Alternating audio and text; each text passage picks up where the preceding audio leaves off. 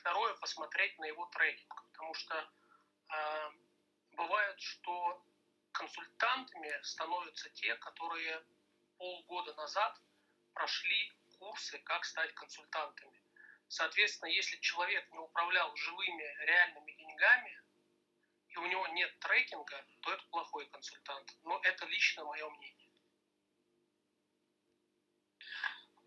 Понял, спасибо за ответы. Вопросов больше нету. Хорошего вечера. И а, девушек с наступающим, кстати. А, Владислав, помните, что консультант это прежде всего сервис. Он вам не дает никакой доходности, просто вам дает сервис, причем в наших реалиях за очень дорого. Да, понял, понял.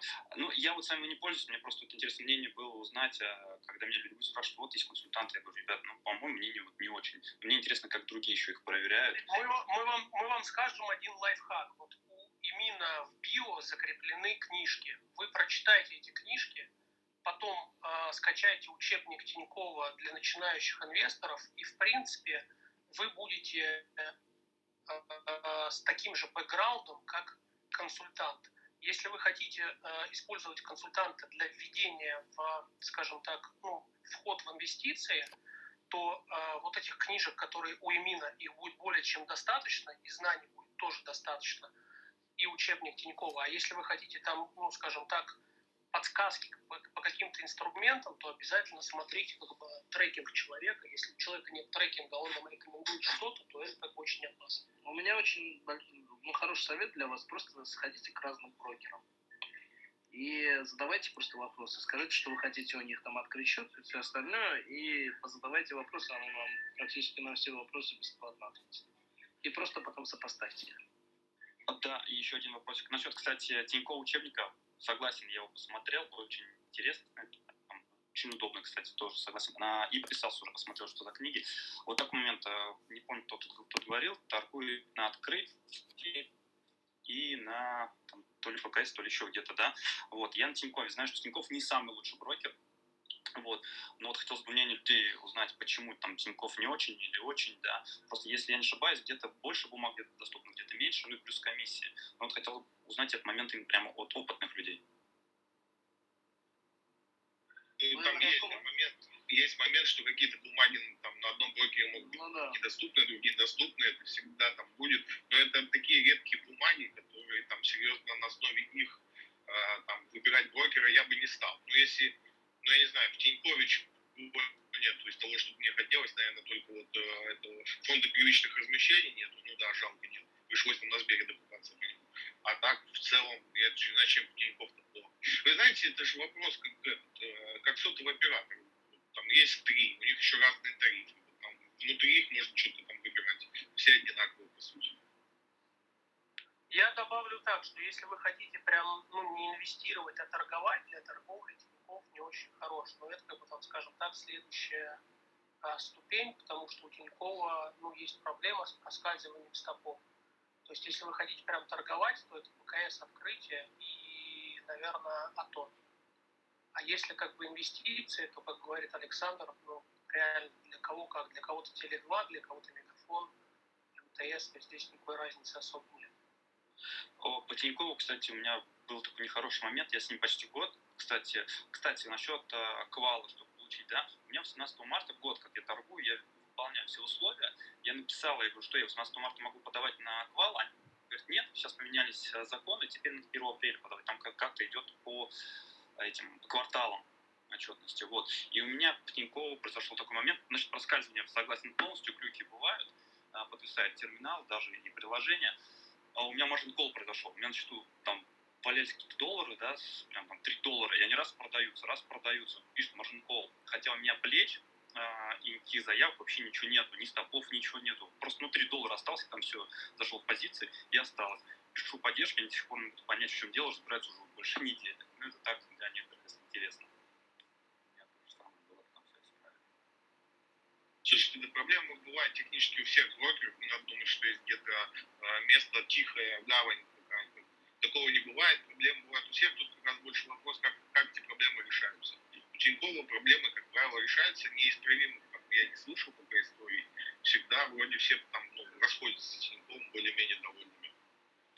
Я вот скажу свой кейс. Это, ну, есть одна компания, я ее называть не хочу, известный российский брокер для, скажем так, они не занимаются розницей для клиентов там, ну, с достаточно большим депозитом. Я один раз открываю терминал и смотрю, что я ничего не выставлял. У меня 20% портфеля, ну, одна бумага была, она у меня была продана. То есть я сначала как бы, ну, очень сильно как бы испугался и вообще, э, ну, не понял, да, потому что я ее там, ну, покупал образно за 100 долларов, мне ее продали за 85. И это реально ну, была большая проблема. То есть я начал разбираться, я позвонил в поддержку, у меня там есть как бы менеджер и так далее. То есть произошел реально какой-то технический сбой. Они э, где-то реповали бумагу, у кого-то произошел маржин пол, и они были вынуждены продать мою бумагу. Э, и ну, мне в течение трех дней, потому что цена все равно ушла вверх, мне бумагу эту вернули, и ну, то есть как бы не было проблем. Но в моменте а бумага реально была продана. То есть, и у меня был как бы, там огромный убыток. Соответственно, как бы, ну, то есть брокер, имеющий там лицензию ЦБ, это не, то, что, знаете, там раньше, 15 лет назад, говорили МТС или Билайн деньги воруют, там никто не ворует, все прозрачно, э, ну, все э, объективно, и даже если есть какие-то там глюки, сбои или баги, как правило, ну, то есть эти все вопросы, как говорит Александр, ну, решаются, там, не знаю, в переписке или с менеджером, есть по технике с этим проблем нет. Да, понял. Слушайте, коль такие истории можно рассказать. У нас была очень интересная история. Мы много лет назад запускали значит, маржинальную торговлю. Ну, сплеченная на тот момент, прям для наших российских клиентов в Лондоне это было нечто.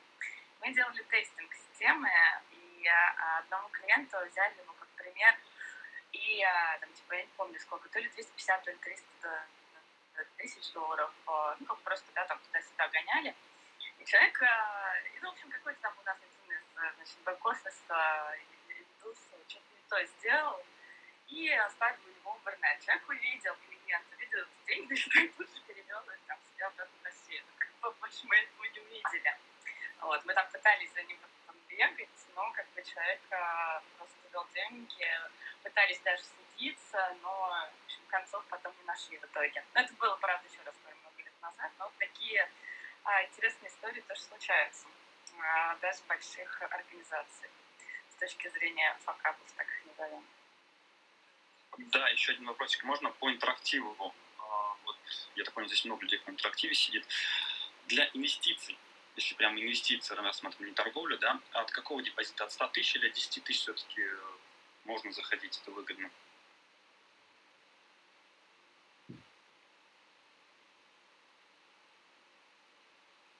Саша, ответишь на вопрос?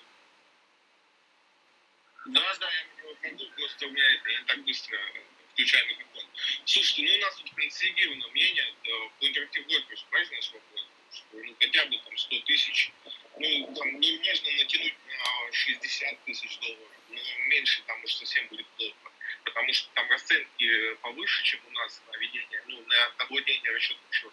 Плюс вы не забывайте, что вам придется, ну, раскошелиться бухгалтеру, это прям не, ну, не дешевая история. Даже не то, что не дешевая, вы еще замучитесь его искать. Вот сейчас в России целая, ну, прям проблема, я знаю, потому что у меня там, у меня этот вопрос закрыт, потому что там, не в России отчитываемся по основному счету, который в интерактив Workers. А, а вот у меня кто там друзья, коллеги, знакомые, кто в IB ведет счета, у них прям ну, жопа с этим. Ну, прям жопа. Из-за какие деньги нет у людей. И они сейчас вот там а, это сошлось к тому, что там четыре человека нашли просто бухгалтера, который немного в этой теме, и отправили его куда-то учиться с договором то, что он три года на них отработает э, вот именно по, по их счетам, чтобы потом как бы, ну, три года он обязан будет отработать по каким-то там понятным деньгам для них, потому что они просто не смогли найти такого человека в Москве.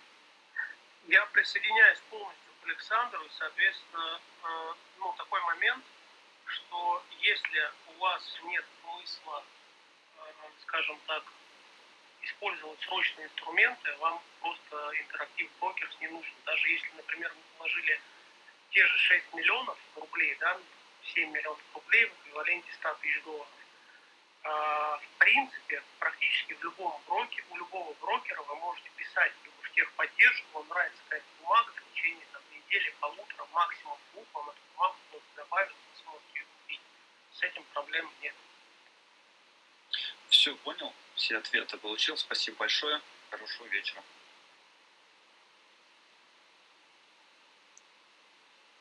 Ребята, разрешите вопрос? Вы задавайте сразу и без разрешения. Да, всех приветствую. Не являюсь профессиональным инвестором. У меня хочу узнать ваше мнение как профессионального сообщества. Ну, с начала 90-х годов, со времен приватизации, у меня есть пакет акций «Газпрома», 60 тысяч акций 10-рублевых. И, ну, как бы я ими не интересуюсь, лежат и лежат. Ну, еще вот когда ваучеры были с тех времен. Вот что, есть какая-то вообще перспектива у них? Нет, или пусть внукам остаются, дожидаются лежат. Или как-то или реализовать, и ну, свой бизнес, может даже в него. Я вот уже подумал, потому что что-то как там со стоимостью Газпрома не очень. Вот и хотел узнать, как бы ваше мнение. Пусть лежат или, или ну, я, я вообще не специализируюсь по российскому рынку, я отношусь к тем людям, которые в 2007 году продавали «Газпром» по 340 рублей, но суть этой истории не, не, не в этом. Вы а, дивидендами все это время же воспользовались, да? То есть вы получали же дивиденды? Да, да, каждый год. Ну, ближе к весне, да, весной, да, дивиденды каждый год. Я считаю... Ну, я считаю неплохие, дивиденды, да. Согласен абсолютно. Я считаю так... Тысяч, там, порядка, Я считаю так, что если у вас а, нет, скажем так, а, какого-то инвестиционного плана, и вы не хотите заниматься инвестициями, у вас нет, как бы скажем так, стратегии, как сделать лучше, то то, что есть сейчас, вполне как бы нормальная история. То есть сказать, Газпром будет расти или падать, ну, я не готов сейчас сказать, потому что одна из самых непрозрачных компаний как бы в России, ну, вместе с ВТБ, и я считаю, что если вас как бы не беспокоят какие-то финансовые проблемы а, и не нуждаетесь в деньгах, лично я бы их оставил. Но если вы в своем бизнесе можете получать доходность больше, чем приносит вам дивиденды Газпрома, то тогда просто их продавайте и инвестируйте в свой бизнес. Ну, то есть, если в вашем бизнесе там, рентабельность маржа 25%, а на Газпроме, я просто не знаю, сколько сейчас дивиденды, 5, 6, 7, и вы можете ну, скажем так, мультиплицировать свой бизнес, сделать ему boost, то в чем тогда проблема? Продать «Газпром» и, скажем, вложить в свой бизнес. Но я э, это не рекомендую, я просто, ну, как, как на вопрос вопросом задаю, будет ли стоить «Газпром» 400 рублей, ну, я думаю, вряд ли, потому что, ну, как бы там все очень сильно непрозрачно, да, и даже если, как бы, там, не знаю,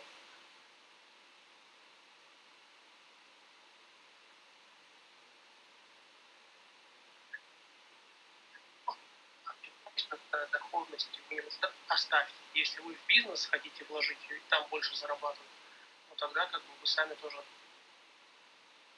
Все, понял вас. Спасибо большое. Спасибо. Пусть тогда лежат.